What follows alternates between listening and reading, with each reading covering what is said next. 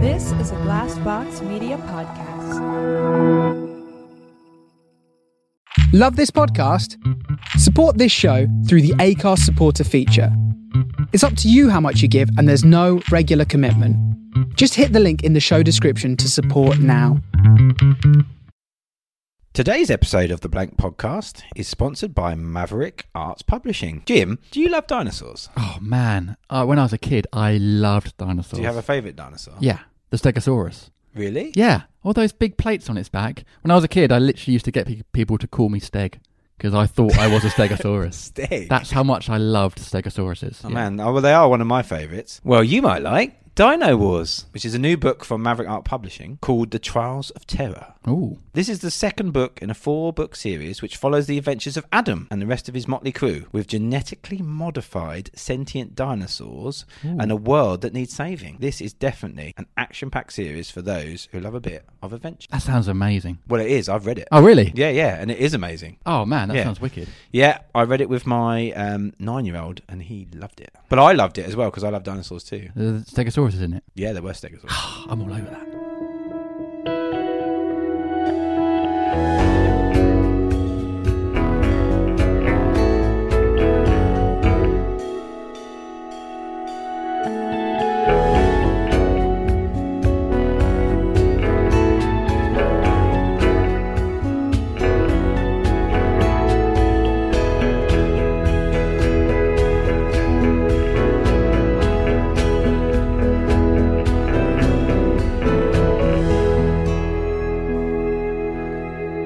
Hello and welcome to the Blank Podcast, the podcast where we explore those difficult moments with some well-known people.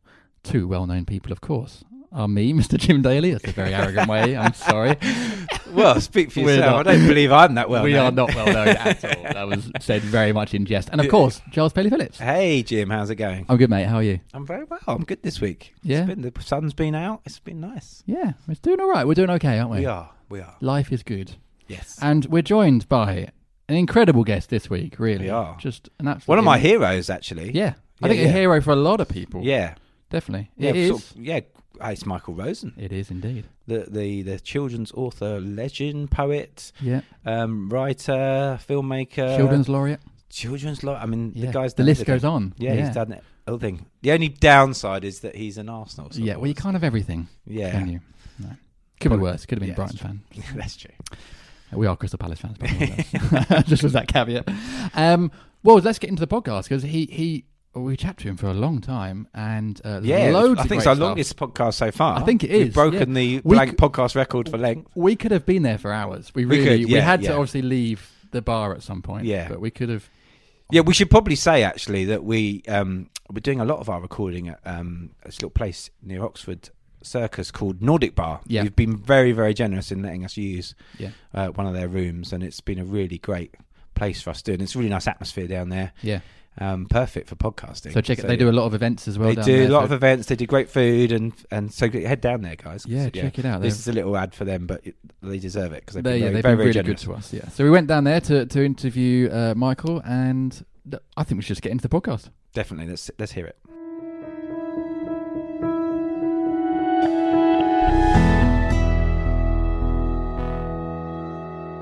So yes, well, thank you, Michael, for coming along today. Thanks for asking me. Um, I guess we should, we start where we normally start Mhm. um, with these things is uh, going back to the school days, yeah. and because you um, you're Middlesex boy, are you? I am. I'm not sure I ever thought of it as Middlesex. I thought of the sort of little locality I came from, which was Pinner, which is in the London borough of Harrow now.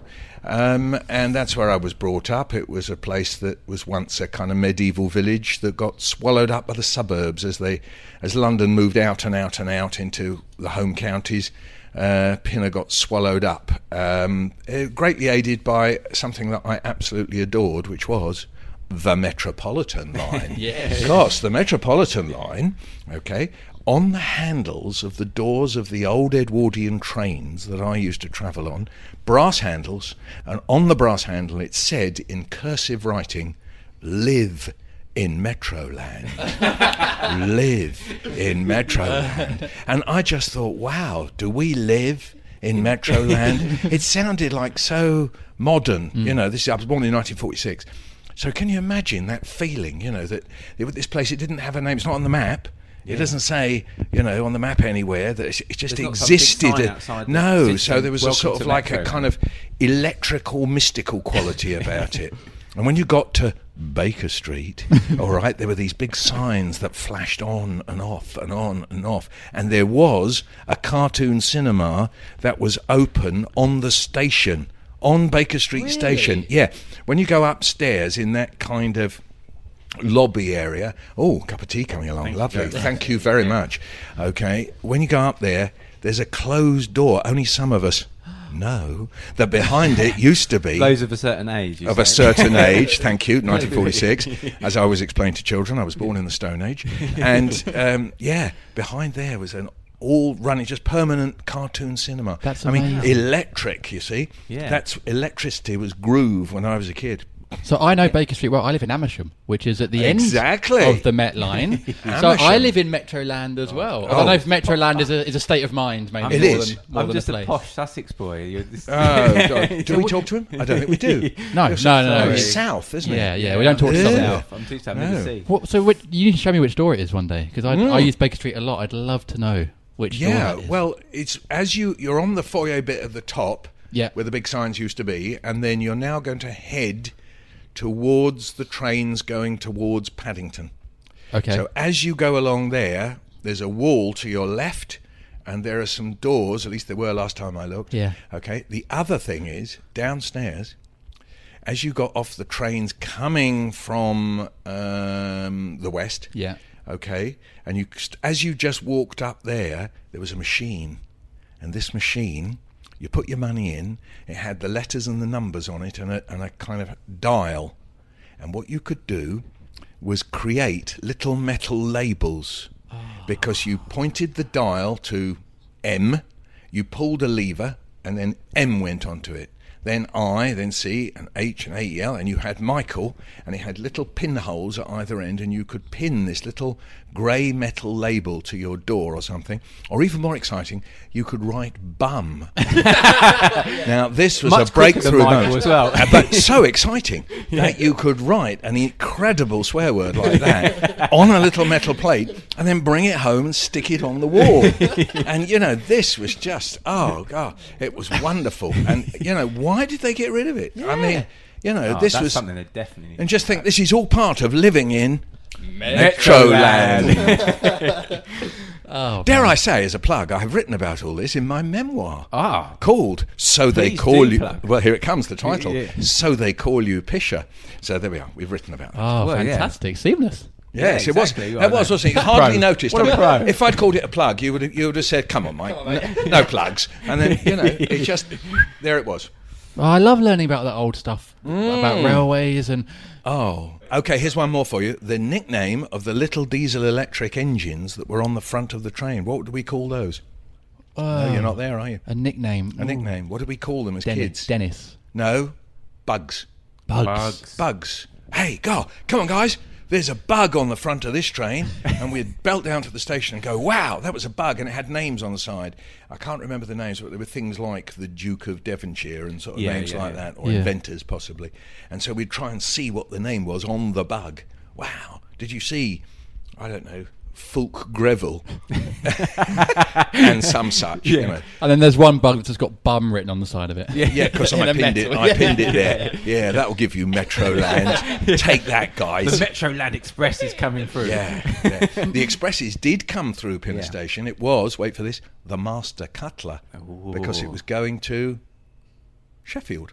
Oh, It would be, yes, wouldn't it? yes. Cutler, yeah, get yeah, you, knives and forks, all that. So the trains coming out of, I think, Marylebone, there was a, possibly some, but I think out of Marylebone on what used to be called the Great Central Line, and they used to go Uh, and they'd rattle through the station, and the whole station would like shake, and we'd go, "That was the Master Cutler, guys!" So one of the thrills of living in Metroland was that every now and then it was invaded by the Master Cutler. And didn't the Met line was supposed to go to Birmingham? Was that right? It was supposed to go all the way to the Midlands, and then they stopped at Amersham. Is that correct? Or have I made that well, up? well, it it goes. It went on to Aylesbury, Right. Okay. and the thing that goes on to Birmingham is the train from Aylesbury, from sorry, uh, from Marylebone, Yes, which yeah. you can still do. I Yeah. was on it yesterday, in fact, Yeah. believe it or not, going to Leamington. uh, This exciting life I lead. Yeah, yeah. Um, so um, yeah, so that's the sort of route of HS2 if they do it. That's right, yeah. So it's sort of LS1, low speed one, rather than HS2, Yeah. and um, yeah. And it goes to Birmingham. I mean, you can. It's quite a good way to go to Birmingham. yeah. So, what was school like? I went to a nursery school called Tyneholm Nursery School, uh, which was uh, in Wealdstone. My mum used to drop me off. She worked in Kodak factory over the road. And uh, it was a bit sad, really, that was the first stage because she used to drop me off with uh, two terrorists. They were two girls, aged seven, absolute terrorists, because we used to play uh, it, you know, uh, he, some people call it TIG, tag, all Yeah, we that used to sort of call it thing. it, I think. We It, used to call yeah, it it, yeah, some people used to call it he. And we used to play it, and the moment I caught them, they'd go, Feinies. Oh, ticks. We used to call it ticks. yeah, Croggies, Yeah, lots of names yeah, for yeah. it, Feinites all over the country. The crossed finger, Crossed fingers, yeah. Feinies. And so it didn't count. Yeah. And I, I said to Mum, I said, "What is this? You're dropping me off. You know, we're trying to play a decent game, and they got this trick with the fingers, and they go feinies. I Yeah. said, "Why have you leaving me with these two terrorists? Yeah. Why are you doing this? These two horrible human beings Exactly. who are not playing. and Mum said, "It's nice. Stay with it. You know, Jewish Jewish mother. It's nice. Stay with it. It's all right. Be all right." It's character building. Yeah, exactly. Thanks, Mum. Thanks, Mum. And she then went off to teacher train. She went off to do what used to be called emergency training because it was the end of the war.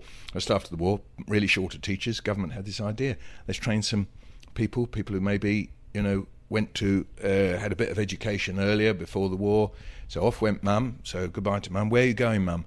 Little Gaddesden. Ooh. Where's that? It's it's like it's like Tolkien, isn't it? Bit- do you know what I mean? It's some It's a long weird way from place, Metroland, and, and a long way from me. Never mind Yeah, yeah, Metroland. You know, you're three. You don't care Yeah. about Metroland there. It's just yourself. You know, where are you going, Mum? Little Gaddesden. I went there. Do you know what? It was like a castle. And it, it- and I went there recently, and it still is a It's castle. just a castle. It is Yeah. because they had requisitioned this castle. The local authority had requisitioned it, and that's where she did. And uh, she showed me her stuff, and she had done bits of paper with berries stuck to it. I remember the berries and brambles. You know, it was like nature. Yeah. You know, she'd gone collecting nature. In fact, she did. Whenever we went out for a walk, she'd go, "We're going to collect bits." Uh, what bits? And she'd like st- snipping bits off the hedges because this is green belt. You see, Pinner's Yeah, right on the yeah. edge of the green belt, so you could go for a walk uh, near Moss Lane and uh, collect bits. So, uh, so that was it. The nursery school was lovely. I had a teacher called Miss Hornby, who I called Hornby teacher. And uh, but at the end of the first week there, um, there was a little scene. I'm afraid. Oh. Yeah, there was. She called Mum in and she said, um, uh, "Mrs. Rosen, do you have uh, any objection to Michael doing grace before a meal? Because for a meal we say." Uh, thank you, God, for what we're about to receive. May the Lord make us truly thankful. And Mum said, "No, no, no, no, no, no. It's just uh, the Hornby teacher said, you know, because I know you're um, your um, my mum explained many years later. Your um means are you Jewish? Yeah, yeah. But I didn't know that at the time. But your um, you see. So she said because I know your um. Mum said no, no, no. It's fine. No, no. We're quite happy for Michael to do grace. Uh, what's the problem? Well, it's just said Miss Miss, Miss Hornby said. Is that we say we put our hands? To, I said, put your hands together and close your eyes, and we're going to say the grace. But Michael, and we all stand up as well. But Michael stays sitting down and shouts at the top of his voice, "No, thank you, God." I just wondered if there was a problem here. and Mum said, "Oh, right, I didn't realise he was doing that at all." and uh, somehow or other, and I've got no memory of this, my mum convinced me to stand up. Put my hands together, close my eyes, and say, "Thank you, God, for what we're about to receive. May the Lord make us truly thankful." So I don't know how my mum managed to convince me to do something that she didn't believe in. Yeah. Yeah. I mean, she must have been pretty good, mustn't Yeah, she? yeah, Do you know what. I mean? Because she must have sat there going, "This is what we do," you know. Whether as a three-year-old, I said, "Yeah, but you know, is there some ideological problem there, Mum?" I might have said as yeah. a three-year-old, Yeah, yeah. you know, because there seems to be some sort of like Yeah. you know dissonance between what you believe and Yeah. what they're saying in the institution of the school. You know, are you suggesting that we break the hegemonic structure? Of? But As you do as a three-year-old. as you do as a three-year-old, you know, that would have just flown off my lips. But um, I don't know. Somehow or other, she managed to do it. The other big thing, nursery school, sleep. Ah, Do you know there was this whole tyrannical thing in the afternoon? afternoon sleep, yeah, they'd say, yeah. "Lie down and go to sleep." Now, what do we lie down on? Army beds. Oh. I mean, how lethal was that? Were they right? Canvas, itchy, and then there was this blanket that was even more itchy. So it was a whole kind of itchy environment that you were then placed in. And they were on the floor. They weren't raised. From No, the they're raised, They're army yeah, beds. yeah, Yeah, yeah. right. So you open them up. You Yeah, know, yeah, sure, with And the then they'd say, yeah. sleep. Right. well, I figured out how not to. What you do is you concentrate on the itchiness. Yeah. so what I would do, I'd say itchy blanket, itchy bed, itchy bed, itchy blanket, itchy. See like that, right? And it didn't send me into a trance. I just concentrated on the itchiness and how evil it was that they were making me go to sleep, and I was able to stay awake the whole time, every time. So all the other kids, you could hear them snoring and the rest of it, but I stayed awake, absolutely rigorous on that. Rebe- rebellious. Absolutely rebellious, So- rigorous. yeah, so you were re- so you had a bit of a rebellious streak from an early age. Well, I have to say, my parents were what um, Hitler called Jewish communists. And um, I mean, they were parents as well. I mean, I don't know Yeah. how they managed that, but um, they did. It's extraordinary. They did both things. They managed to do both things at the same time. You know, sometimes with one hand tied behind their back. Um, yeah, so maybe some of it brushed off without me noticing until Yeah. much later, when uh, the boy from the butchers said that we ought to drop the H bomb on Russia. Um, and I went home and said, uh, the boy, the son of the butchers over there, he says we should drop an H bomb on Russia. And uh, my dad said, ah, yeah, that's the Cold War. So, you know, I had Yeah, lots yeah. of things explained to me, but that was much later, you know. I was Yeah. like nine, you know. But, ma- but your years later. parents quite candid about that kind of stuff, though. Oh yeah, yeah, yeah. No, my parents, you know, th- well, they used to hold Communist Party branch Oh, okay. meetings in the house. I mean, I have to say, Pinner at this time, how can I put it? It wasn't the most ideal place to be organising world revolution from. you know? I mean, it was a sort of suburban paradise. I mean, Yeah. it was, after all, Metroland. exactly. And um, you know, That's so the start of the revolution. Is well, you know, so you know, they would say, "Okay, lads." Yeah. My dad always used to call us lads. I Yeah. don't know why. Anyway, he used to say, "Okay, lads, uh, we're going to have the branch meeting now." Uh, so off you go to bed, and so me and my brother, we'd go halfway up the stairs and then lean over the banister to see who was coming. Would it be Max in his lederhosen? See, even communists sometimes wear Yeah. lederhosen. You never know, but Yeah. Max did. Or would it be tall Len, who worked um, on the Comet? I think the Comet aeroplanes for BOAC. Um, but sometimes nobody came.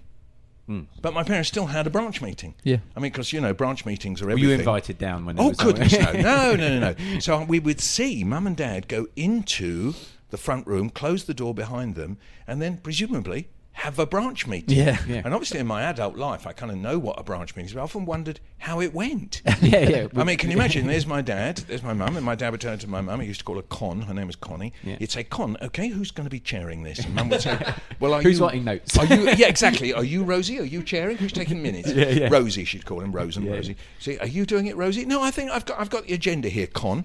And then they might have had the agenda. up. Can you imagine them? Yeah, mum and dad doing this. But I bet they did. You know, well, number one, World Revolution. Number two, the demo. Number three, the bazaar. Moving swiftly to number three. Obviously, you can not manage the other two. And on it went. So yes, that's right. So that's what they were, and they could speak other languages. Um, their their home language for them was Yiddish, which language of Eastern European Jews. So they were. I didn't even know the difference between Yiddish words and English words when you're growing up. So, like, you know, we didn't, it never said the English word for the drying up cloth or the tea towel. Yeah? That was the schmatter. Yeah. Right? That was the schmatter. Great word. I just thought it was, mm. exactly, I thought it was an English yeah. word. So I'd go to school and I'd be saying something like, hey, you know, when you, like, you know, you, you're mucking around with your brother and you're flicking him with the schmatter, and they'd go, you what? Because there were no Jewish kids at school, you see. So with the schmatter, they said, what's a schmatter?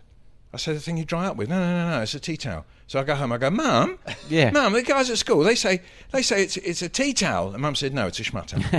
Thanks, Mum. It's really helpful. You know, I'm, I'm trying to just like you know work my way into Yeah, this. You know, ingratiate my way yeah. into it. Anyway, so yeah, yeah, very very interesting. But Very schmutter's a better word than tea towel. of course it is. Schmutter Yeah. is 100%. vital and can be used ironically.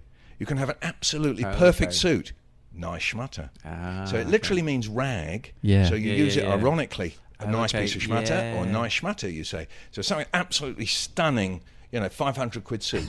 nice schmutter. Oh, I'm going to use that. That's yeah, great. use it. That's all right? fantastic. Yeah. Jeans doesn't really work, all right? So not, you don't say nice schmutter to a pair of jeans, all right? You might just go, mm, schmutter. So after obviously nursery school, primary school, Yeah, two primary school, schools. two primary schools, Two primary schools, Okay. Mm.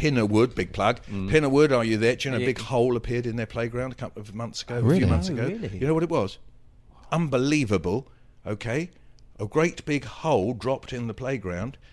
What's chalk that- chalk mines underneath Wow. the school, Victorian, and even all going back to Neolithic times. Wow. my goodness. Next school, West Lodge. Brand. I was a founder pupil at West Lodge. They built a lovely new school. I went to that secondary school. First one, Harrow Weald County Grammar School. Okay, so that was when my dad uh, used to teach, had taught before me and my brother went there. And then Watford Boys Grammar. So that Okay. was. I went to.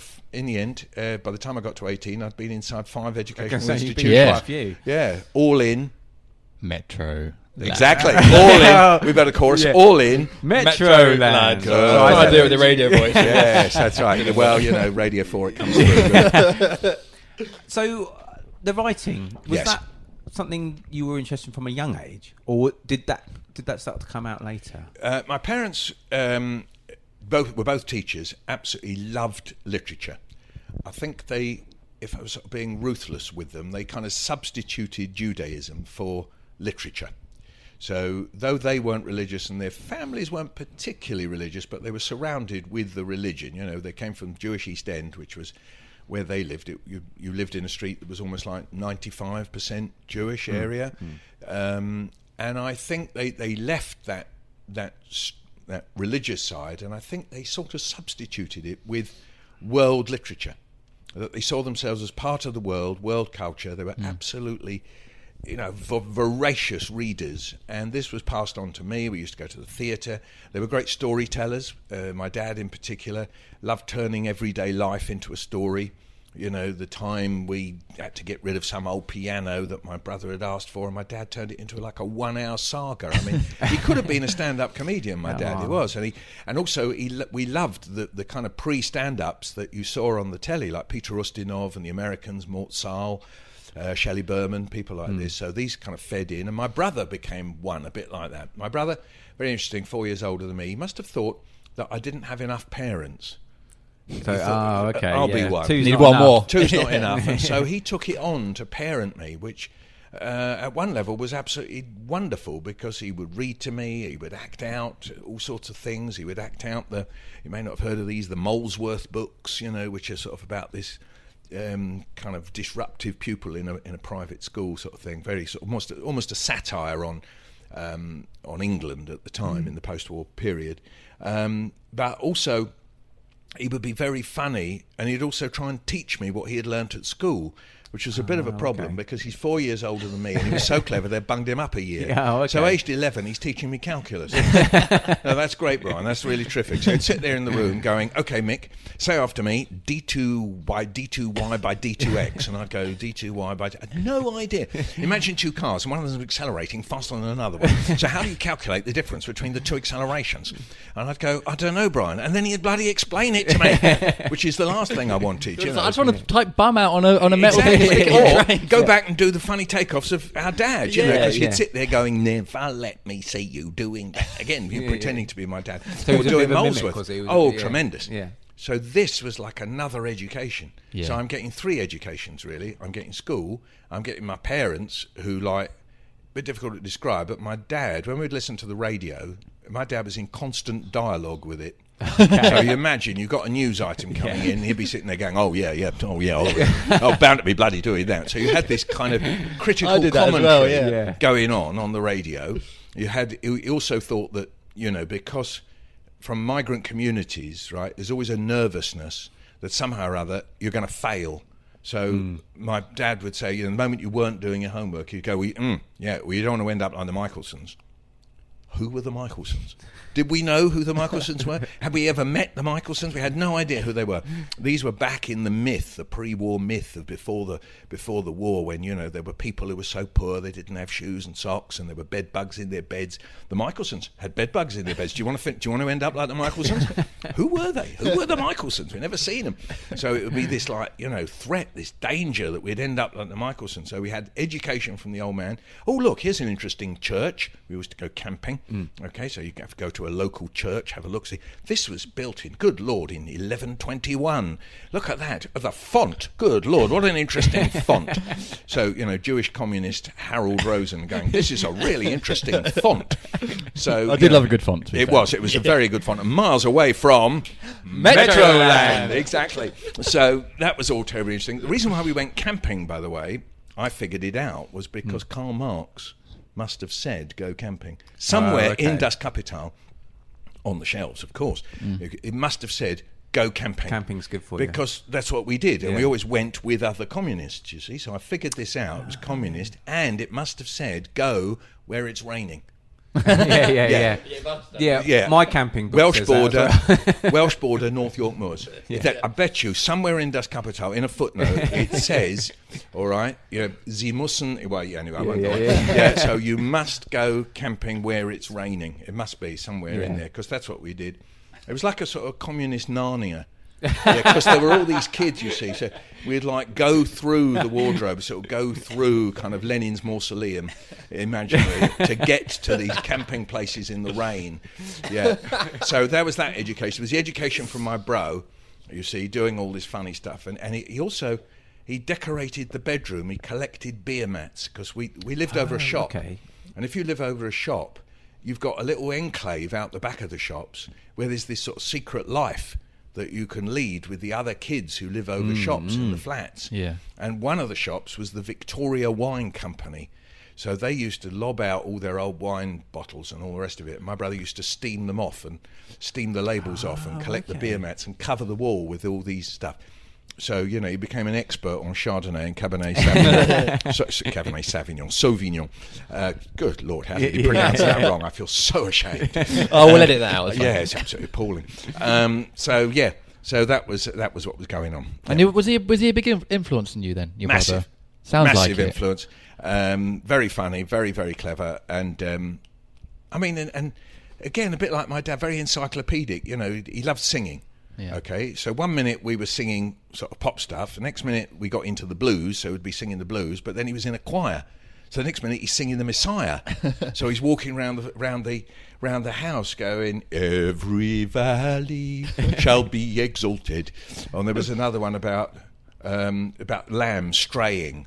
You know, I forgot. Very weird that my mum thought was very funny about you know, how you mustn't stray. I Don't know why my mum thought that was funny, but she, my mum, I should say, she'd wander around the house, you know, just being mum, and then suddenly in the middle of it all, she'd go, "Tread softly."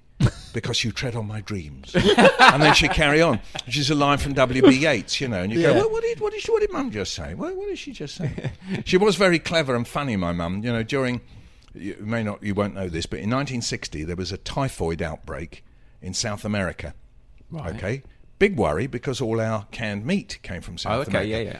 Big signs, big big announcements on the radio. Don't eat the corned beef. Don't eat Fray Bentos. Everybody knew. Don't eat it. My mum, she goes to the cupboard, opens the cupboard, stacked high with corned beef cans. She takes one out and she goes, "Ooh, better not open that till the typhoid outbreak's over." Brilliant. Now, was she being funny? I don't know. And you look at her and she's going, she's just looking out the side of her eyes, like, Yeah, the side of her face like that. And you go, did she know that? Was she? Did she? Did she know? And you go, are you trying to be funny, mum? She said, I don't know what you're talking about. and you never knew. But you must have had like no choice to be a writer then when you got so many characters like this around you growing up, so many influences. Um, yeah, but the only thing is, I thought I was going to be a doctor, right? Because I made this terrible mistake. It's just this is the mistake of my life, believe you me. Okay. I said to my mum and dad, "Okay, I've just getting towards the end of my O levels, GCSEs, right?" And I was saying, "I quite like doing biology." What a thing to have said to a Jewish communist parents, because you see, I think they had a league table in their head. Yeah. Okay. At fourth, teachers. Okay. Okay. Teachers are good. That's fine.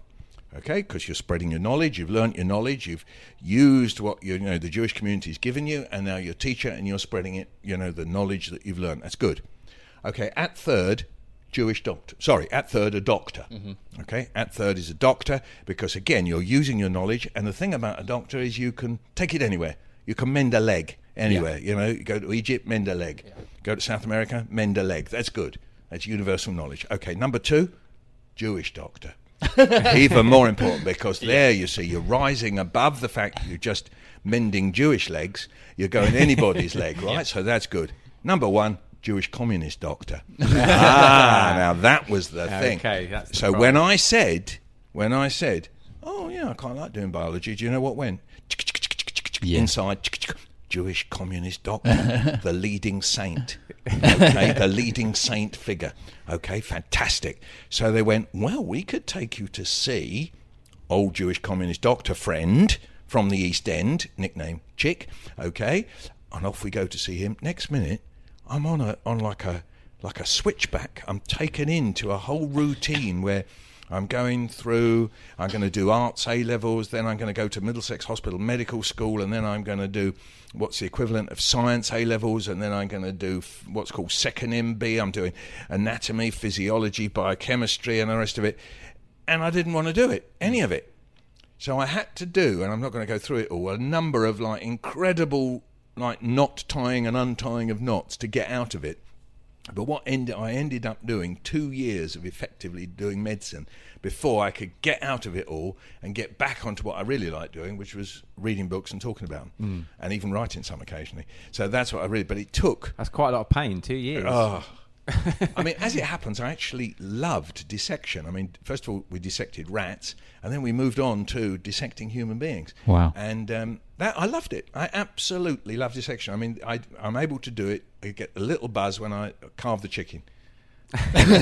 we have we have chicken quite often at home, and I start going, yeah, yeah, yeah, yeah just lift the lift the teres major here, the, you know, and that sort of thing. And um, yeah, so I can just as the last surviving bit of um, the medical course is, is carving the chicken. So where would a poet have been in this Premier League table of jobs? Ah, now that's an interesting one. At one level, Relegation. Bottom three. It's no, at one level, it's in Valhalla. It's in heaven. It's way above, above. for my parents. Champions League. But that is so long as it isn't your own children. Oh, Yeah, okay. You ah, see, this yeah, is the contradiction. isn't there? This is the hypocrisy. Small caveat. So poets, you know, are like kind of gods in the house, right? So you know, you'd, you'd say somebody like you know Ted Hughes, Sylvia Plath, if you want modern ones, or you know old ones. It doesn't matter. You know John Donne. Oh, busy old fool, unruly sun. You know. Oh, is there anything greater? And Shakespeare was like you know even above that. You know, I mean, he was like beyond Zeus. You know, Shakespeare. The old man could quote like great streams of Shakespeare. He'd wander around the house going, "I know you all, and will a while uphold your unyoked humour, You know, and all that sort of stuff.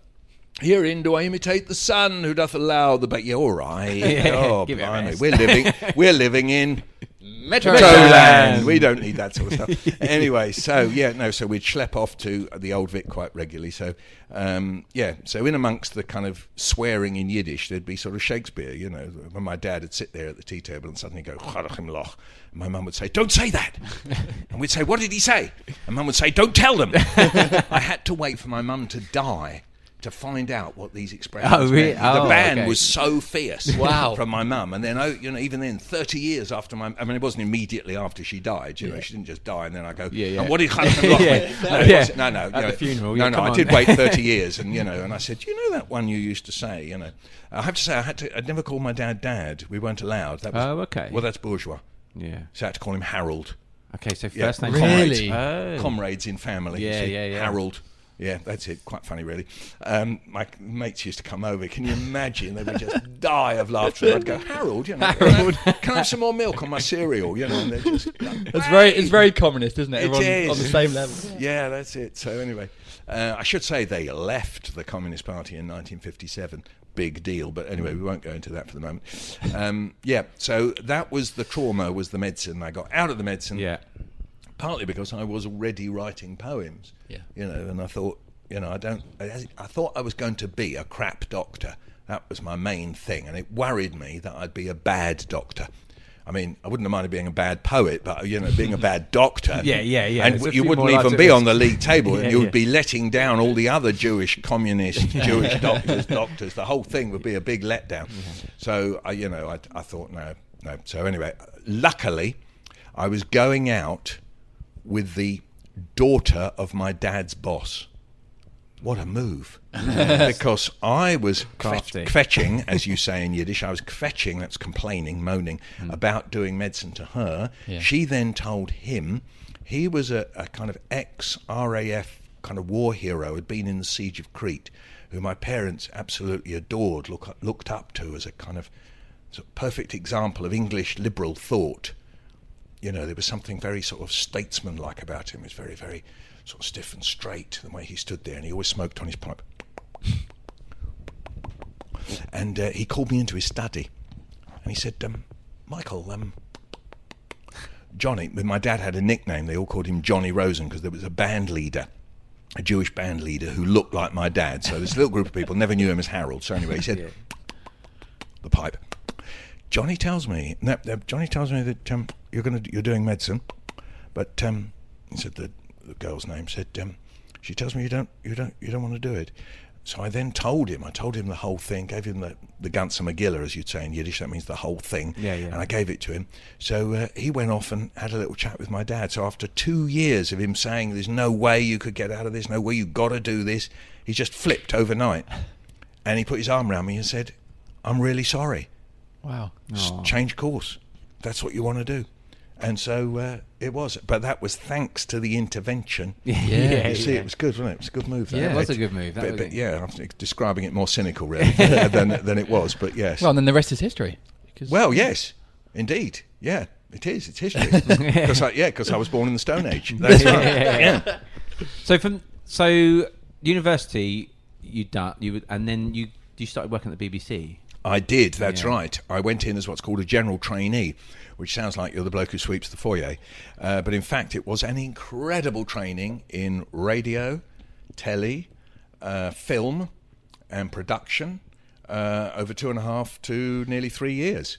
Yeah. So was that something we obviously joining the BBC? Were you wanting to work on programs, write programs? What what was it that you were hoping to achieve? From I think I wanted to work, broadly speaking, in kind of educational telly or radio, um, or both.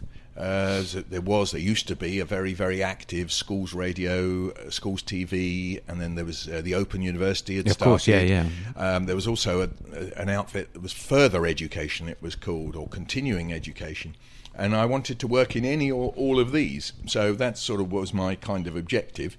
Uh, but it wasn't to be because um, a certain Secret Service organisation known as MI5 decided that it wasn't appropriate that I worked at the BBC. And Yes. they they did this in a secret way. Um, right, there's a subtext, a subplot to this is that at the time I was beginning to suffer from hypothyroidism, which basically means my thyroid was conking out and so was I. Mm-hmm. Okay, so a little bit of my medical knowledge: every cell in your body needs a bit of thyroxine from your Yes. thyroid. Yeah, yeah. If it isn't, you turn into a blob. Okay? Yeah, my wife is under. She's got an underactive Me too. thyroid. So me yeah. too. Underactive, you see. So it was being eaten. I didn't know this, but of course it was making me underactive. Mm. I have what's called Hashimoto's disease. It's nothing to do with the Emperor of Japan. But anyway, so no, he was Hirohito, wasn't he? Never mind. So were thing. you feeling very fatigued and things Yeah, like that? all yeah, that. Yeah, yeah. So I got summoned, right, by uh, HST. Everything used to be initials in those Yeah. days. Head of Staff Training. It's all a bit Maoist, isn't it? HST, Little Red Book. Anyway, so HST asked me in. He was a very tall ex-admiralty guy. Um, so you know, in those days, people went across from the Admiralty into the Beeb to, to help run the Beeb, so very kind of civil service and military Mm. and so on. And he said, "It's been great having you on board." But we think it would be better if you went freelance. and I thought, wow, what a promotion. They're saying they want me to go. they want me to go freelance. And I thought, well, we've, we, we've got an ex gratia payment for you. And I thought, wow, they're even paying me to go. This is brilliant. And it took me the length of time it takes to get from Broadcasting House to Oxford Circus, which is about 200 yards, to realise they'd actually booted me out. Yeah. Um, so, um, and I just thought I'd been booted out for being, and I didn't know at the time that I couldn't get up in the morning because Yeah, I sure, realised yeah, I'd yeah. slowing down, but I didn't know what it was. So that was another sort of thing that was worrying me at the time, you see. And then about 10 years later, I got a knock on the door, and this uh, guy from the Observer, the Sunday Observer newspaper, was on the door, and he, he said, Can I come in? Yeah. And he said, Do you have any idea why you were sacked? And I said, Yeah, I do. I think it's because uh, by then it'd been diagnosed, you see. I said, Yeah, I think pretty sure it was my hypothyroidism, you know, that I didn't realise at the time. He said, No, it's nothing to do with that. He said, There was um, MI5 was in the BBC in room 104, um, and uh, they decided that um, you shouldn't have a full time job at the BBC, along with uh, uh, five five other people. Uh, one, one or two of them who I who I knew, and one or two are quite famous today. Um, and I said, no, no, no, no, no, I don't go in for this conspiracy stuff. You know, so please, you know, don't bother me with that. And he went, no, no, no, no. Uh, we have all the evidence, and we found that there were files that had Christmas trees on them. What? You're kidding? This is all like no, no, no. This is this is wartime stuff. Yeah, this is yeah. Yeah. Len Deighton. You know, this is you know Le Carre sort of thing.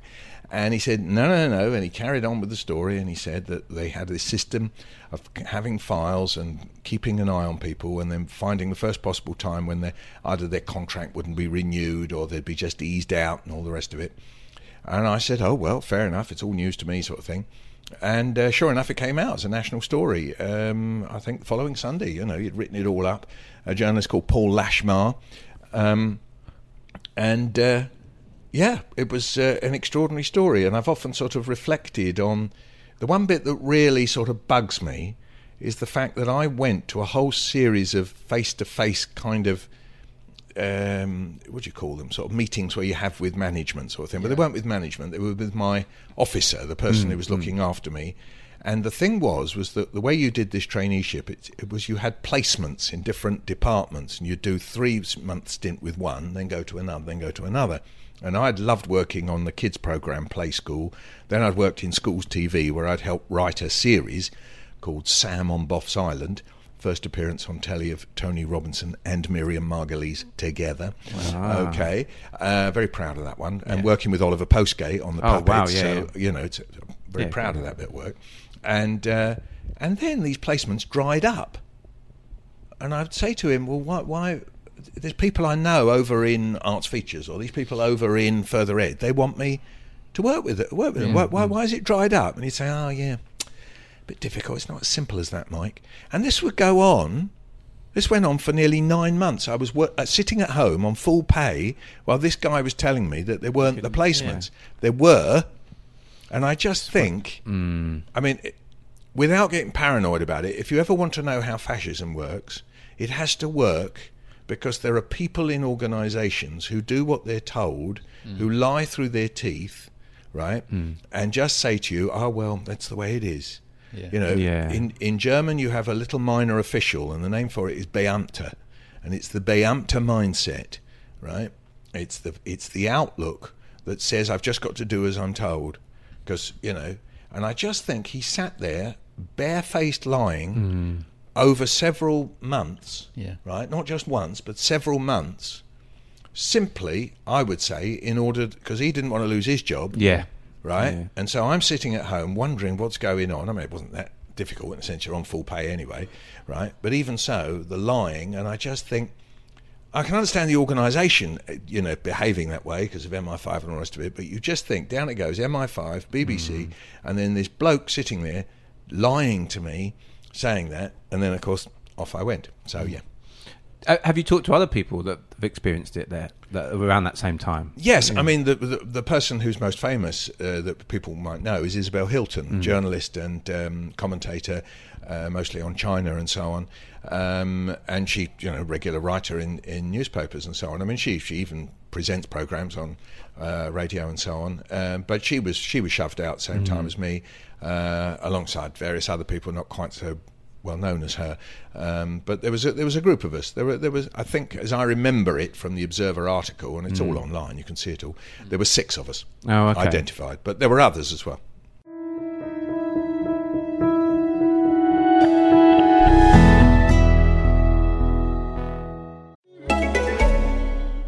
I am the identity thief.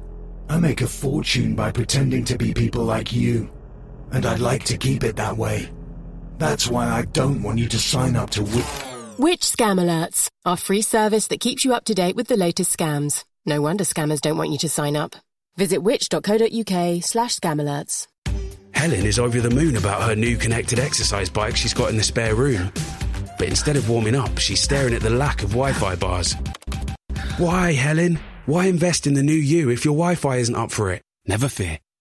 Only BT Complete Wi Fi gives you reliable Wi Fi in every room or a £100 money back guarantee. Search BT Broadband. BT Beyond Limits. Up to three discs to guarantee 10 Mbps in every room or £100 off your next bill. Terms apply. Verify bt.com slash verify Wi-Fi. And it was it, the story when the story came out. It was linked to it was because of your parents' communist Well, activities. I think it was either that or because I was um, I was a revolting student, 1968. So I was part of the sort of 68 stuff. But that wasn't secret anyway. No, it wasn't as if it was secret because when I started applying for the job, my tutor called me in. I was at Wadham College in Oxford, and I was my tutor called me in. and He said, "There's a bloke from the BBC here." I said, "Is there?" He said, "Yeah, he's going around asking questions." Oh right. What's he asking questions about? Oh, they want to know what you've been doing and the rest of it. So they'd actually sent someone to check up on my background and what I was involved in, and Yeah. the fact that I was a you know a student revolutionary, as they used to call us, and I was involved in all the activities around um, running of universities and support for uh, you know in opposition to the Vietnam War and so on. And uh, so they checked me out anyway, and they'd asked me in my final board meeting, you know, what what are your politics? And I said I'm an unlearned Marxist, is what I said. And I remember it was Karl Miller, who was the editor of The Listener, saying, unlearned or unearned. he had one of those very polite Scots accents. And, I, and they all laughed, "Oh," and I just said, yes, um, unlearned. Yeah, anyway. Yeah. Um, and then I remember going for yet one more interview uh, with a bloke called Lance Thirkell, uh, married to a quite famous novelist, Angela Thirkell. And I remember him standing with his back to me, interviewing me. Very curious, standing up with it next to a, um, a filing cabinet. This is the way people did things, and he had those um, garters on his um, Oh, sleeves. really? On his sleeves, but not on his legs. He sort of like you could hitch Yeah. your sleeves up with a garter. So he those, had yeah. garters, and he's standing with his back to That me. seems like a very 80s thing, was it? Oh, I think it's very a bit early. twenties. I think actually. yeah. Anyway, and he's Well, pulling think it came back open. in the 80s. He's pulling open and closing the filing cabinet, and he's, he's talking, snapping little voice like this. He's going, "Yes, yes, so, "Very good, good to see you, good to see you." Okay, so I think we're going to go nap. And I remember thinking, what does this mean? He's going to go nap. And I didn't say to him. I, I just sat there because I thought, you know, maybe you're not supposed to ask. What does go nap mean? Yeah. And uh, I went home and I remember saying to my dad, I said, uh, there was this bloke and he was called Thirkell and he said he's going to go nap. And the old man said, yeah, that's right. Yeah, you got the job. and I said, well, what do you, what do you make of that bloke who turned up at um, the BBC? Spook. So the old man was very good at decoding Yeah, yeah. for Yeah, me. yeah, you know, he had yeah. lots of little phrases. You know, he'd say, never believe a rumour until it's been officially denied. You know, so he got- um, Or he had, uh, he used to say, whenever the sort of Brits tried to move the goalpost, he'd say, "Oh yeah, Britannia waives the rules." you know, he had lots of good little phrases like That's that. It was, was yeah. very good. He could decode. I remember the other thing about um, uh, political stuff you might do influencing jobs. My mum was terrified once when I was younger. I think I gave money to Greenpeace or something like that, and she was Bloody terrified Jimmy. that I was going to Jesus, never get a job again. Or, I'm or, a or, or I was going to. I can't remember. I was very young. I was like 18, 17 or something. Oh, and, wow. I- and, Slippery and slope. she was terrified that I was then, then never going to get a job. Yeah. anywhere. Wow. And I'm, I mean, I'm kind of unemployed now. So. Well, my mum actually. freelance. well, exactly. Well, I can tell you, it's even worse in my case because there was a big bus strike when I was about 13. And all the buses, you, know, you couldn't get to school because my school was about three miles from home, so had to be taken to school by car. And everyone was all grumbling about it in the suburbs. You know, these workers, you know, they get so much money anyway. You know, my mum, she says you've got to take money for the strike fund. I said, "What? I can't do that." She said, "Yeah, yeah, yeah. No, what you do? Look, she says, how do you know there's a strike fund? Of course there is. There'll be a bucket outside the Harrow Weald bus garage." I said, "How do you know? Of course there is. There always is." so she made me in my school uniform, right, my grammar school uniform. And remember, it was very sort of town and gown with in those Yeah, days. yeah. You know, if you wore the grammar school uniform, you were thought everyone thought you were a toff. You see, and so I remember going along to Harrow Weald bus garage, where the bus stop I would have got the bus from, and going up to the bloke sitting outside. It must have been a little picket line or something. And I said, um, uh, "Is there a bucket here?" And I got uh, put some money in. The bloke looking at me in my grammar school uniform, and he went, "Yeah, here's the bucket." and so I put some money in it. So um, I don't know what your mum would have made of that. Oh, yeah, yeah, so, yeah, so I it could have been even- tricky. Yeah. I wouldn't even tell her about No, she wouldn't have let you home. Yeah, She wouldn't right, have done- yeah. Whereas the door. It was my mum, you know, subversive mum, suggesting put money in the strike bucket. So I guess, however, going freelance was an opportunity to do an opportunity for you to do your own thing. Yes, to- to- indeed. To, to, of start striking a, your own path. That's right, which was several things. Writing. Uh, I did actually go to the National Film School, um, uh, which was just out, which I, went- I was a second year in, I think, or third year in to the National Film School, and I went there for three years. Uh, largely at the uh, encouragement of Nick Broomfield. You know Nick Broomfield. Yeah, he was yeah, a first year student, yeah. and Oh, he wow, was very wow. kind and said, you know, you'd like this if they've chucked you out the beeb sort of thing. So uh, I think he put in a good word with the uh, the principal director there, uh, Colin Young. Um, so I did do three years at National Film School, um, making little films, um, joining in with other films and so on. But just towards the end, um, uh, was uh, having a baby. So um, I thought filmmaking and having babies don't really work very well together. so I concentrated on the writing, and so I started working in London schools as a writer in residence.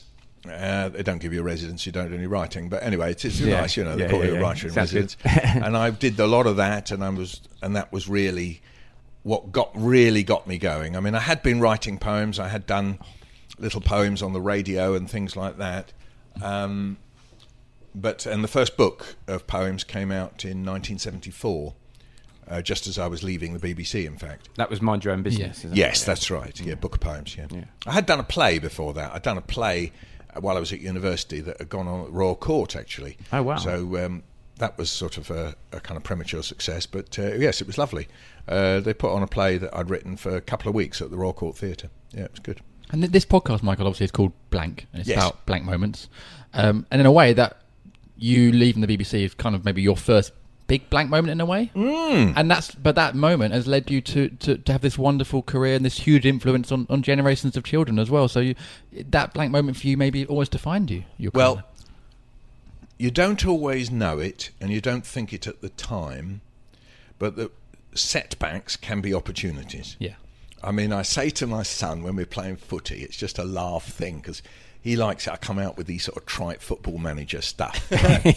but when if I kick the ball to him or throw the ball to him, he's a very good footballer. And if let's say he kind of either catches it or he just sort of doesn't go after it, I go. Every ball's an opportunity, right? So it's this nutty thing, and but there is a sort of logic to it that if you watch footballers, you know, in games, if there's a bad ball that's passed to them, they don't go, "Oh God, it's a bad ball. I'm not going to bother with that." Hmm. They bust their ass to try Yeah. and get to the ball, don't they?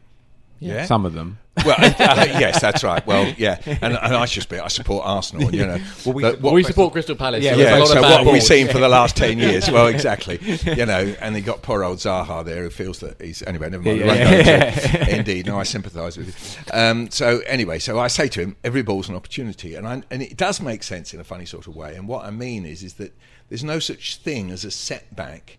You have to think. You have to be positive and think that any setback isn't a setback. Hmm.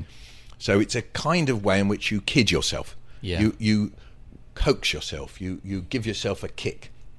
I don't think I knew it at the time with the BBC thing because I think I was I was both down physically, not knowing the reason. Yeah. Okay, this is the seventies, and I was deep into the thyroid, underactive Yes, yeah, thyroid. So. I was sort of down, and then there's this sort of thing about leaving the beeb and and so on. And but looking back on it, I don't know what it was. Maybe it's the resource that my parents gave me or my brother that when something happens, you have to just try something else. Hmm. So it's sort of like the motorway's blocked, so I'll take another road. Yeah. So, oh damn, the M5 is blocked, so I'll have to go round somewhere over here, the A this and whatever. Hmm. So somewhere in the back of my mind, I thought that. So instead of going into a slump, I thought, well, do this. So I'll scribble some stuff and see whether somebody wants that. So it's that way of thinking without me knowing the reason or the, if you like, a, a means to describe what I've just described to you mm. is what I did then. So yes, that's how I got out of that blank. But that is that is hard when you're certainly when you're a creative person as well. Because I think we take um, bad things happening internally. I, I, it takes me weeks sometimes to get over rejection or something like Yeah. that. It's difficult. Well, you know what they say, the psychologists who look into creativity? That in fact, you know, everybody is creative. Everybody does stuff. You know, if you got a little window box and you decide, well, what plant am I going to put in the window box? Is it going to be a, a tulip or is it going to be a peony or something? You are, in your own way, being creative, right? So everybody is creative. Obviously, some people do more stuff and concentrate on doing more stuff where they are making these decisions for themselves and weighing up am I going to do this am I going to do that? And there is an outcome which you might say is creativity trial and error without fear of failure right? So if you decide you're going to do a tulip or a peony no one's going to come and kill you. No one's going to tell you off. Michael Gove's not going to come in and say well actually that's the wrong tulip. Okay. Well, he might. he'd love he'd love to but he isn't there so you can actually do your window box. So it's trial and error without fear of failure which I think is crucial. So we all do it but some people obviously do more of it okay? Now the thing that enables you to do more of it you might describe as ego strength in other words, you have to have this other thing that isn't to do with trial and error without fear of failure. It's a thing that says, go on, mm. go on, go on, find another way if necessary. In other words, you don't let the bit of you that, in a sense, is kind of in charge of you, that is kind of the sort of whatever model you want to use the boss, the motor, the the help. Uh, you know, let's not have a kind of patriarchal view of it. It's the big helping hand you've got that mm. is inside you. That has got to somehow or other not be damaged. You have to look after that bit of you. This I'm going to call it again the ego strength. Very mm. Freudian idea, but anyway, it's your ego strength, the thing that says to you, you know, you're okay. You know, you can do this. Yeah. All right. You've got to nurture that as much as trial and error without fear of failure. Okay, so you have to do both. Tragically, we see people who become great stars, right?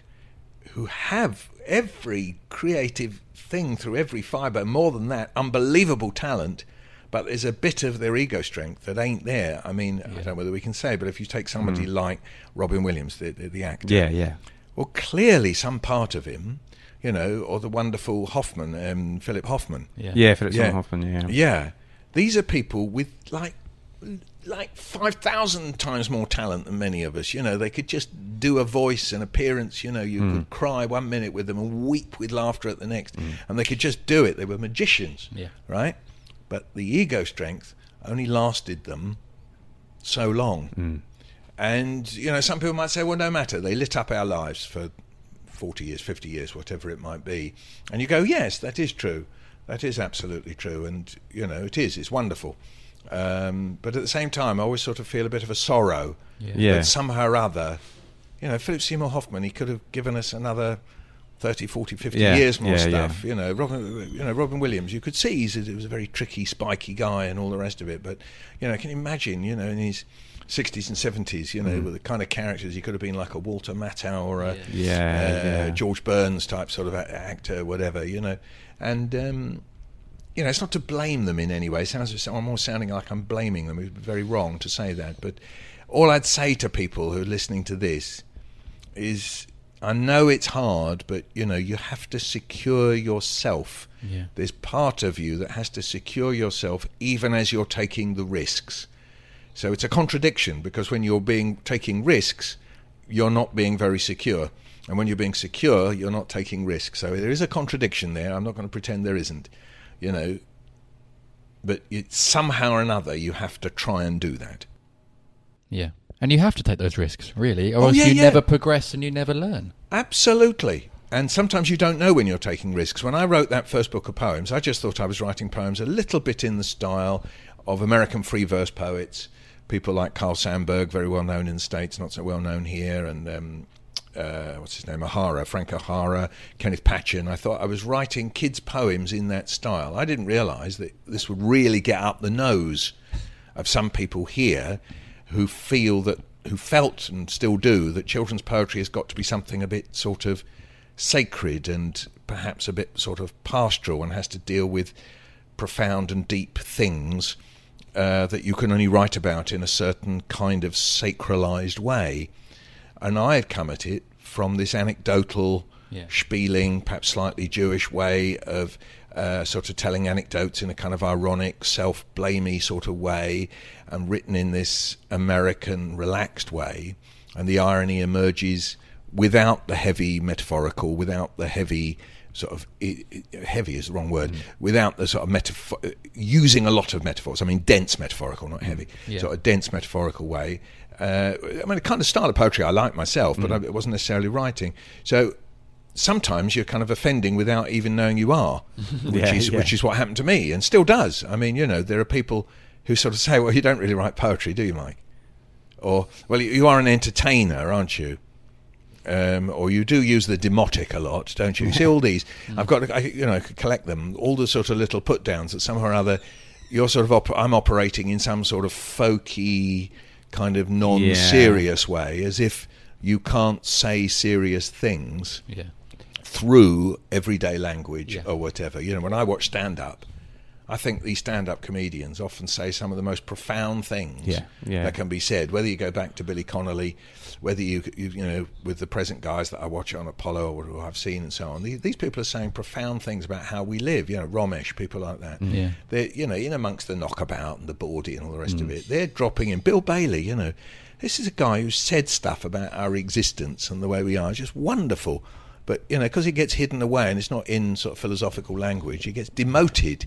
And you think, what is this weird thing?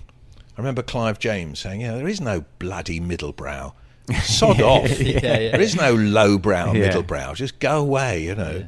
Um, and I often think about that, you know, that in music and song and poetry and stand up and all the rest of it, we have these means, an anecdote and short story and novel and so on. We have the means to talk about profound things in ordinary language. Yes.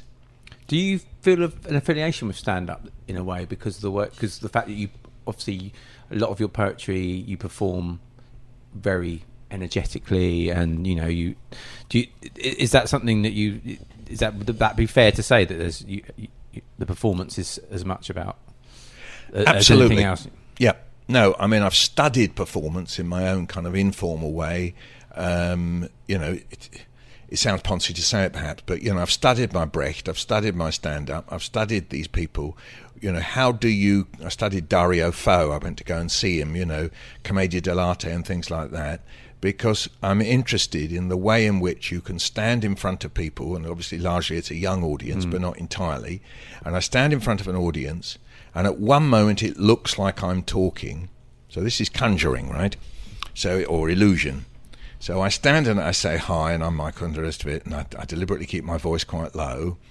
And then what I do is I drift in to stuff that is, if you think about it, the end point, it is crazily exaggerated. Mm. It is hyperbole times 25, times 25 million. Mm-hmm. I'm talking about, you know, how we had a teacher who didn't let you breathe when you were at school, who stood out the front going, no breathing, right? or I was born in the Stone Age and all we ate was stones. you know? I go, Mum, it really hurts my teeth. Shush, eat your gravel, right? Now, but I've started from a place where you know I write books and I just I was brought up with my mum and dad. See, and I've just drifted into it. Now all this is carefully studied, and I've gone from this sort of naturalism, realism, mm. into what is you know what French call grand guignol. You know, it's it's burlesque. It's it's like mm. kind of madly exaggerated. It's as if I've put on a mask, and of course my face works. I can do masks with my face, you see. So when the teacher's doing no breathing, and we all sit there not breathing, up comes the mask, you see. So of course it's completely unreal. So I'm playing with that. So it's is a, and it's deliberate because it's a kind of unease that you mm. create in your audience. Because it's ironic, so the little kids will go, "Could you really not breathe?" Then you hear the conversation between the kids going, "No, no, it's a joke. Yeah. No, it wasn't. He said he can't breathe." yeah. So you create a dissonance for them, and suddenly it becomes an issue of debate and interpretation. So what looks like knockabout is, in actual fact, dealing with something like that. Now I've done that quite consciously as a form of a style of acting that is that is all worked out. That you know, in part comes from uh, Brecht, who says, you know, that when you perform, never let the audience not know you are an actor performing, because that's what he wanted to create. Alienation technique, he called it, Verfremdungseffekt in German. So that's what he called it, and I use that all the time.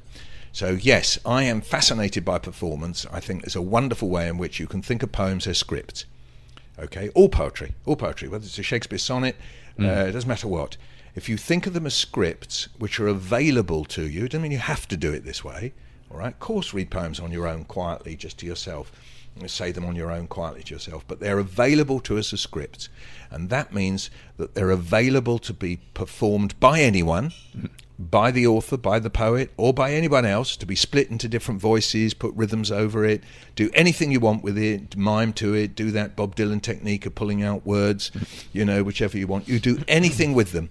And I just wish people could see the world of poetry as if they were just like you take plays off the shelf and you go, oh, look, we could read this little bit Yeah, together. yeah, yeah. And you could do exactly the same with poems, and they're available to us. And when you do that, you unpack meaning because you have to figure out how to do it. Yeah. So instead of this whole vast apparatus of analytic language, you have the language of how do you make it work as a script, and you will engage with the meaning. You will engage with the meaning if you do that.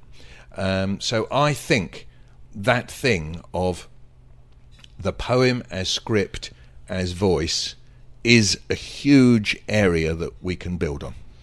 And is that part of the writing process? Like the when you're when you're thinking about what you're writing, are you are you playing it out as well? Yes. Mostly. I'm you know, I think most poets are thinking about sound. I won't say all because there's always a, an hmm. exception, but most poets are thinking about sound. Posh word being prosody. They're thinking about the musicality.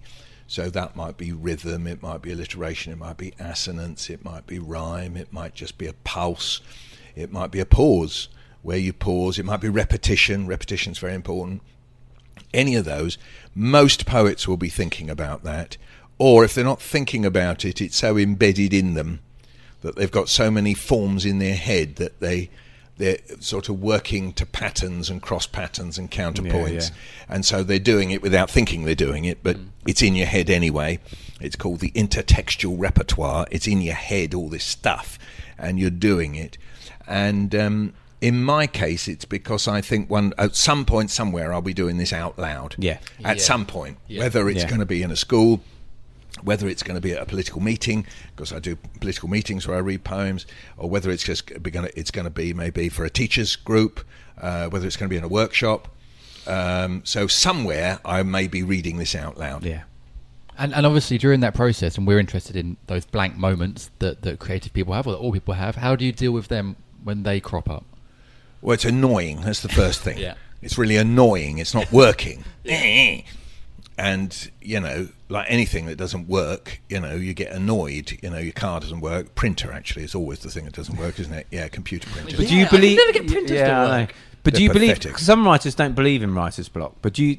Do, uh, what Block and blank is slightly different, Yeah. if I might say so. Block is I'm not writing anything. Yeah. The blank, I think, is when you're in the middle of writing and it's not working. If, if I could draw a distinction, You can. So the blank is when you get to a bit, it might be after three words, but whatever it is, it, you, you hit a kind of blank because you can't finish it. It may be because you, you can't finish the thought, you can't complete it. It might be because you can't finish the plot. It might be because you've got a character in a story uh, who's going nowhere and is not contributing.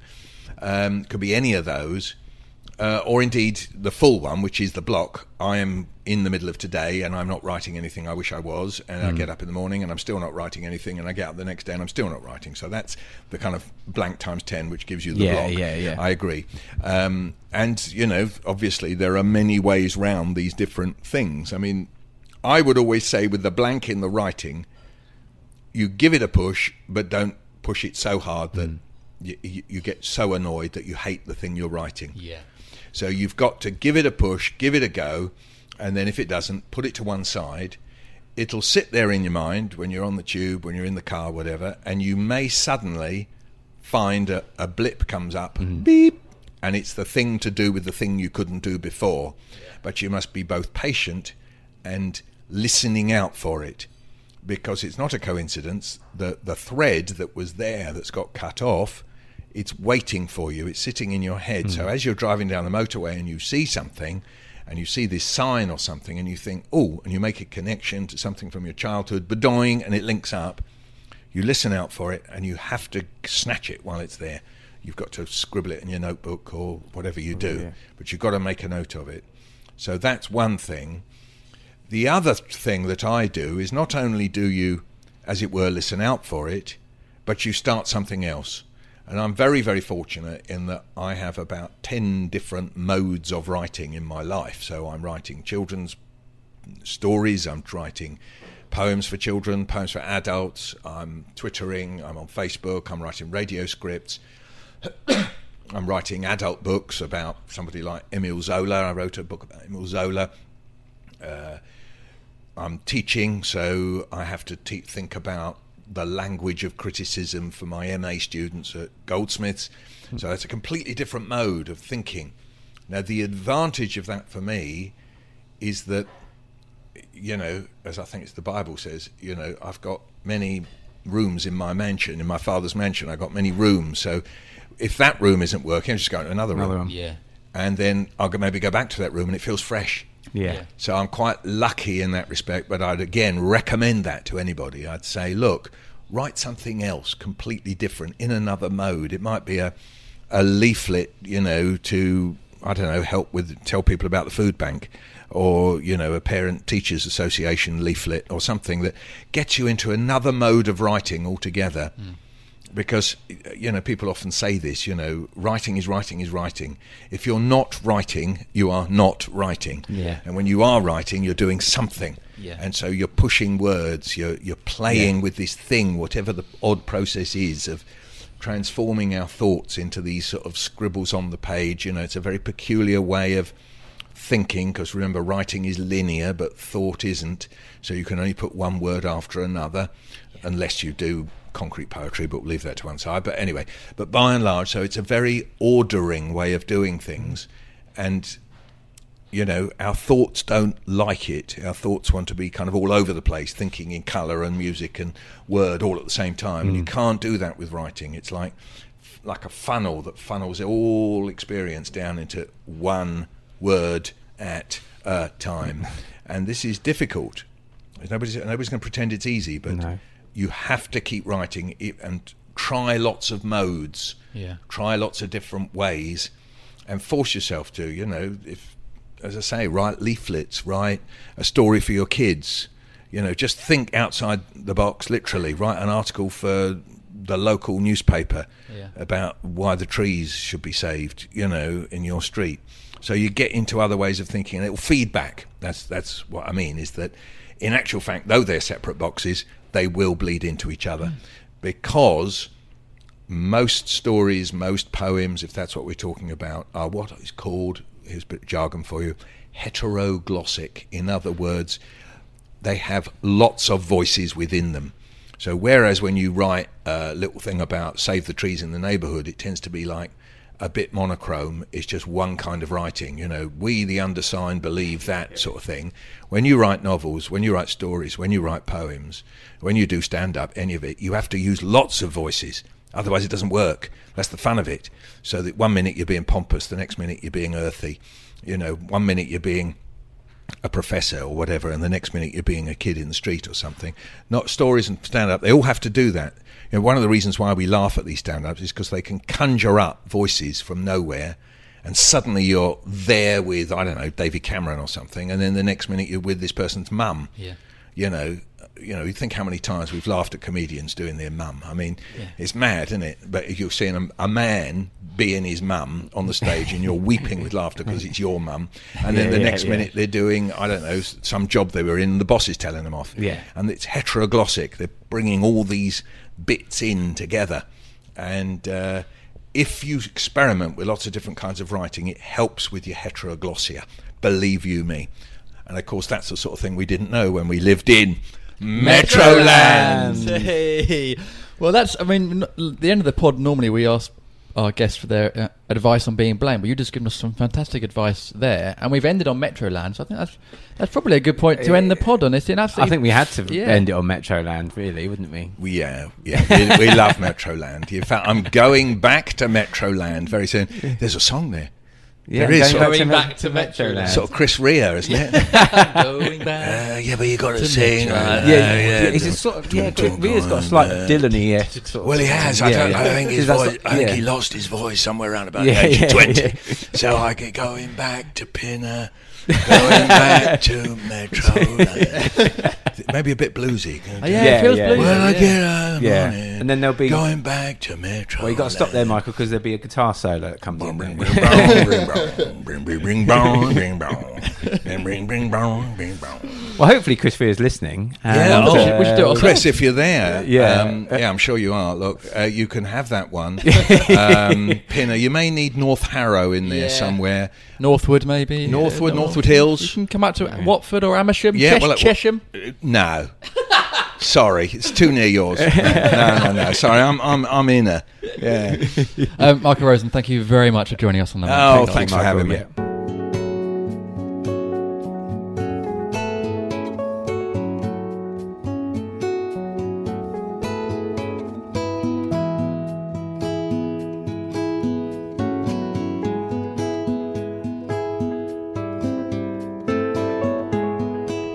That was Michael Rosen. Yeah. Jim, that was great. That was amazing. I- Yeah. as I said earlier, we could have been there for hours talking to Yeah, him. I like- just love all the tales from Metroland. Metroland. which we all got into saying at the same time, but just fascinating um, sort of boyhood stories. Yeah, I want to have a look at Baker Street Station. In the, I'm I'm going to have to find out that room where With the, the cinema, cinema, was. that's I'm going to have to find yeah. that. Um, yeah, just oh, I mean, I, I sort of live in Metroland, um, you know, so that I, I'm going to obviously refer to it now as Metroland forever. Yeah. Yeah, well, absolutely. Yeah, just absolutely fascinating. And I knew it would be. I knew it would be fascinating with Michael because he's, um, as he said, he was born in the Stone Age. But um, you know, he's just such a great, vibrant Yeah. um, person, and he's Yeah. just got so much. You know, he just it's sort of person you want as a dinner party guest. Oh, 100%. If you could pick your dream dinner party, he'd be there. he? yeah, definitely. Yeah. Uh, and yeah, and I loved the bit about when he was talking about sort of the ego, you know, and, and sort of managing Yeah. this ego to help Ego in those self, blank, yeah, ego yeah, self in yeah. these in these blank moments. Uh, was really fascinating. Yeah, Actually. yeah, and relating that towards you know like um, possibly artists that have struggled yeah. um, with mental health issues and Yeah. stuff, and, and how that how that relates. And it's That not just really cool. talent. It's not just talent. Uh, It is talent and hard work, but also managing Yeah, that, you need that ego self, that, yeah, that confidence. Yeah. So that was really fascinating. So thank you so much to Michael for being on Yeah, the pod. was that was a genuinely really, really fascinating uh, interview. Um, if you enjoyed it, please let us know. You can contact us on Instagram, Twitter, and Facebook at. Blank Pod. There we go. Uh, that's for all three Seamless. of them. Absolutely seamless. Um, and if you want to email us and let us know your thoughts on the pod so far, we really hope you're enjoying them. Um, on future pods, who do you want to hear on the pod and your own blank moments? Let us know how you deal with them. Or if any of the pods so far have been helpful for you in your blank moments, you can email us hello at theblankpodcast.com. I just took that off you, Giles. So I was just so into it. No, no, you keep going, Jim. That Sorry. makes my life much easier. Uh, don't forget to To rate. sit here look at you. Oh, you, you charmer. Watch Um, the watch pro at work. I don't know about that. Um, don't forget to rate us as well. Please give us a rating on iTunes and and please can subscribe. Please subscribe. hit that subscribe button so that Yeah. the blank pod is in your podcast folder every Wednesday, and we will be back next Wednesday with another special guest as well. So keep an eye out for that. That's it, Giles. Is Oh, it's at the end. Sorry, pod's I we had more to say. Please come again next week. That's it. Thank you very much. Goodbye.